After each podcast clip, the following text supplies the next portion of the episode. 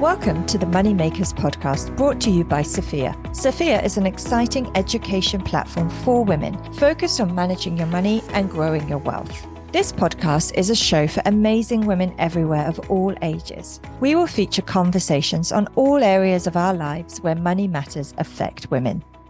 And today's guest is Tavy Cussinel, Managing Director of Redhill. Welcome, Tavy. Thank you for having me. It's lovely to be here. Thank you. Let's start with a little bit of information about you, who you are, and what your role is at Redhill. Sure. So I'm one of the managing directors at Redhill. We are a global communications agency headquartered in Singapore. My role is quite varied. I manage a large portfolio of clients across four main verticals, although I do bleed into other areas.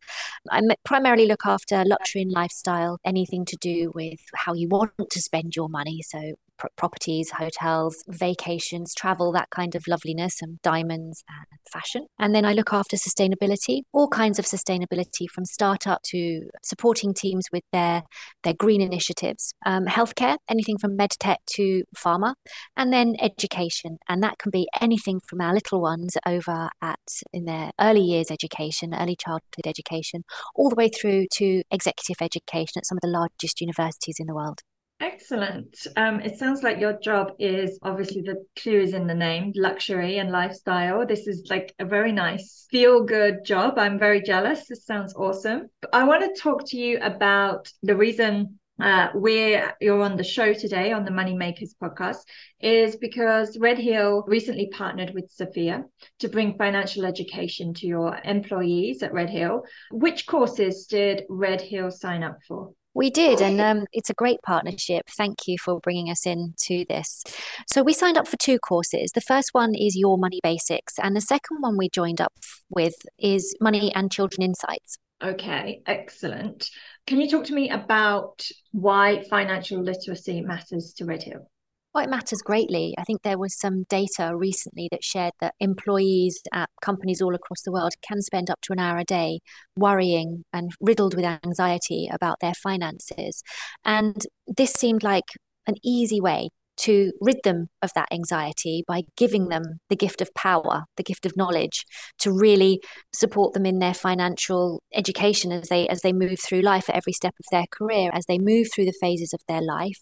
Every employee at Redhill will be, if you imagine, first of all, straight out of university, possibly, and then wanting to move away from home. So different financial constraints. How much can I afford to rent? How much is it going to cost to support me with my travel rather than living off the bank of mum and dad? And then, into, savings and purchasing of huge big ticket items like their first house or their first car. And along come children, possibly, and education, tertiary education, as well as one's own financial future, such as pension and retirement plans, and how much it's going to cost to keep you in the way that you would like to become accustomed, or what you can afford given expenses through life. So it's taking control of that and enabling every member of the Redhill staff to understand what those different phases look like and how they can best prepare for the future. Excellent. I love that. You're absolutely right with regards to it impacting, so your employees and the state of their financial health will actually have a direct impact on the bottom line of your company, because financially stressed employees are more distracted at work, 6 times more distracted, in fact, and they're twice as likely to be looking for a new job. And they spend up to 3 hours a week on work time dealing with managing their own personal finances. All of these, and then there's morale, and there's, productivity, so the quality of the work they produce. All of these things have been researched and affect those employees. So the financial wellness of your employees can directly impact the bottom line of Redhill as a company. So it's really important. And we're seeing this more and more, especially with the financial situation of the world and where we're at. It's more important than ever before to equip employees with skills and tips and tricks to make what they do have go even further, because obviously everybody's belts are being tightened at the moment. How has the feedback been so far, if you've managed to gather any from some of the employees? It's been really, really good, actually, very strong. to start with, when we first shared the news that we were partnering with Sophia to do this Money Basics course, a Money and Children Insights course, basic financial literacy courses with you, I had a lot of feedback immediately come into my inbox from a bunch of women who were very excited about this, some of whom had been made aware of Sophia through the different channels that you implement your marketing upon. And they were curious. And they do say that it takes 7 to 8 times of seeing something before people take the plunge. Plus, this was gifted to them for free. So they were very excited that something that had already begun to resonate with them was being given them. So that was the first response from a lot of people on the Redhill staff. Secondly, being a global agency, we do have teams across the world and different financial situations across the world and different financial constricts and constructs across the world. So it's been interesting talking with my teams around the world to find out what's been the most they've wanted to learn from these courses and what's impacting them the most in terms of financial insecurity. So yes, a lot of excitement about these courses has been coming from the teams. Good. That's what I like to hear. I know, because Tavy actually is a friend of mine, but I know, Tavy, you've got 3 children. I don't know if you have managed to do the Money and Children Insights course yet. I haven't yet. I have completed the Money Basics and I have my certificate, which I'm wanting to print and frame because I do love a certificate. The Money and Children Insights course is the next one on my roster. So. Okay, excellent. So let's start with Money Basics then. What did you think of that on a personal level, not as an employer level, but for you, Tavy? For me, I found that it took the secrecy away from money and learning about money. There's, in my head, and maybe it's a construct that I've built, but there's this misnomer that money's complicated, that money's terrifying, that it's scary, and I have been known to put my head in the sand at points surrounding my own financial literacy, particularly around student loans just after graduation. What the course did for me was to help me establish my life goals, things I want to do and things I want to achieve, and the different milestones that I can do myself to help me get there. Obviously, the first one is taking control of my own financial literacy and taking control of my own finances and plotting them in a way that's going to enable me to ladder up to those goals that I want to achieve and making them achievable, not pipe dreams anymore. So that was very, very important for me to learn that there are building blocks within financial literacy, but you have to start somewhere. And this kind of Money Basics was, obviously it's the fundaments, but fundamental to everything. They're the foundations, right? So, Tavy, I'm just going to pick up on something that you said earlier on in the answer to the last question, which is you have a tendency to hide bury your head in the sand. And we find this a lot at Sophia. A lot of women do that, which is probably why we exist. But what we are keen to understand is why women find themselves in that position and how can we help women not to do that. What is the gap? What is the thing that's missing? I'd love to hear from you if you have any thoughts around why you've sort of shied away from it in the past. Yeah, sure. I think it's not something that we're taught as a critical life skill at school.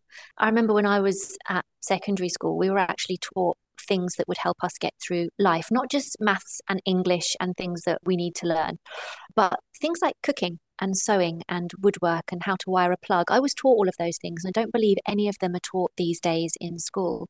And I believe that economics and how to run your own finances is one of those critical life skills that we simply aren't taken through on a step-by-step level anymore or ever. I don't think it's ever happened. I don't believe my parents were taught that at school either. And so there's a gap in all education where we have this swathe of students open and ready to embark upon life as a fully fledged adult, and they're not given these life skills, these lessons. And I think that's the first missing link. And then secondly, we find ourselves in situations as these fully fledged adults in proper grown-up situations where we've suddenly got to start paying off our student loan, or we're entering into a mortgage, and we have to make decisions, but not based on the full suite of answers. And I think the first thing we need to do is to give ourselves a little bit of time to offer ourselves or give ourselves or take for ourselves 1 to 2 hours a week to actually sit down and look at our finances and start to figure out where we want to be and how we want to run our finances and where the money's going and is it going in the right direction? Is it flooding out? What do we need to do? We don't do any of that. Yeah, you're absolutely right. I think life skills critical. And on that point, just referring back to our Money and Children Insights course, which is all the more reason why, given that you've got 3 children, I don't want your 3 children to repeat and some of the challenges that we faced with a lack of financial literacy. So it's really important to start with children very young. And I think we parents, as well as schools, have a responsibility there to teach. So please, if you get a chance, do that Money and Children course. It's a very different style of course to the Money Basics course. And it's a lot more stories. And you can even sit down and do it with the children at the same time if you wish. I think they'll enjoy that. I think they'll enjoy that, definitely. One of them has a particular aptitude for money saving. One of them has an aptitude for money spending. And the other one's a little bit too young, I think, to have, like, you know, I can't really see where she's going yet. But having 3 girls and knowing that females are usually less confident around money, the more I can do as a parent to educate them into just being more aware of where their money's coming from, where their money's going to, and how to build for a future just by sowing some seeds. And I love the fact you said that there was storytelling involved, because that's how kids really learn. I think they're going to get a lot from this. Yeah, absolutely. Absolutely. Yep. By the age of 7, they've already formed a lot of their money habits. So I know that all 3 of yours need to get cracking, as with a lot of people's kids, need to get cracking on learning these concepts. Yes, storytelling is the way to go with children. And you're absolutely right around confidence. And I think that the confidence that boys display at a young age versus the lack of confidence that girls display actually leads to action on the boys' part and inaction on the girls' part. And of course, action leads to more confidence and, of course, wealth building. So you can see why the gap starts, how it continues to grow. And I think how it's also clear how we can address that at an early age if we build that confidence early. I want to wrap up today, but I want to say thank you. If you had one sort of key takeaway from your experience of Money Basics, what would that be? A key takeaway that I took from the course, or a key learning from the course, if you like, is that money in the bank gives you choices, and choices give you freedom. So financial freedom gives you life choice freedom. And as an independent, emancipated woman, I think that is absolutely critical, that we continue to allow ourselves freedom in whatever we want to do, whenever we want to do it. And financial freedom will always afford us those choices. Great way to end. Thank you so much. And good luck on Money and Children Insights. I'm going to be checking in with you, checking in with your 3 daughters. Sure. No pressure. Thanks, Tavy. Appreciate it. And good luck to the rest of the Redhill team doing all of the courses. Thank you.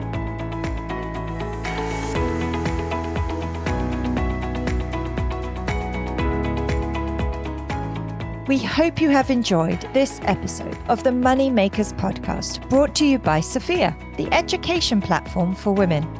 Visit sophiawomen.com and use code podcast10 to receive a 10% discount on all our courses.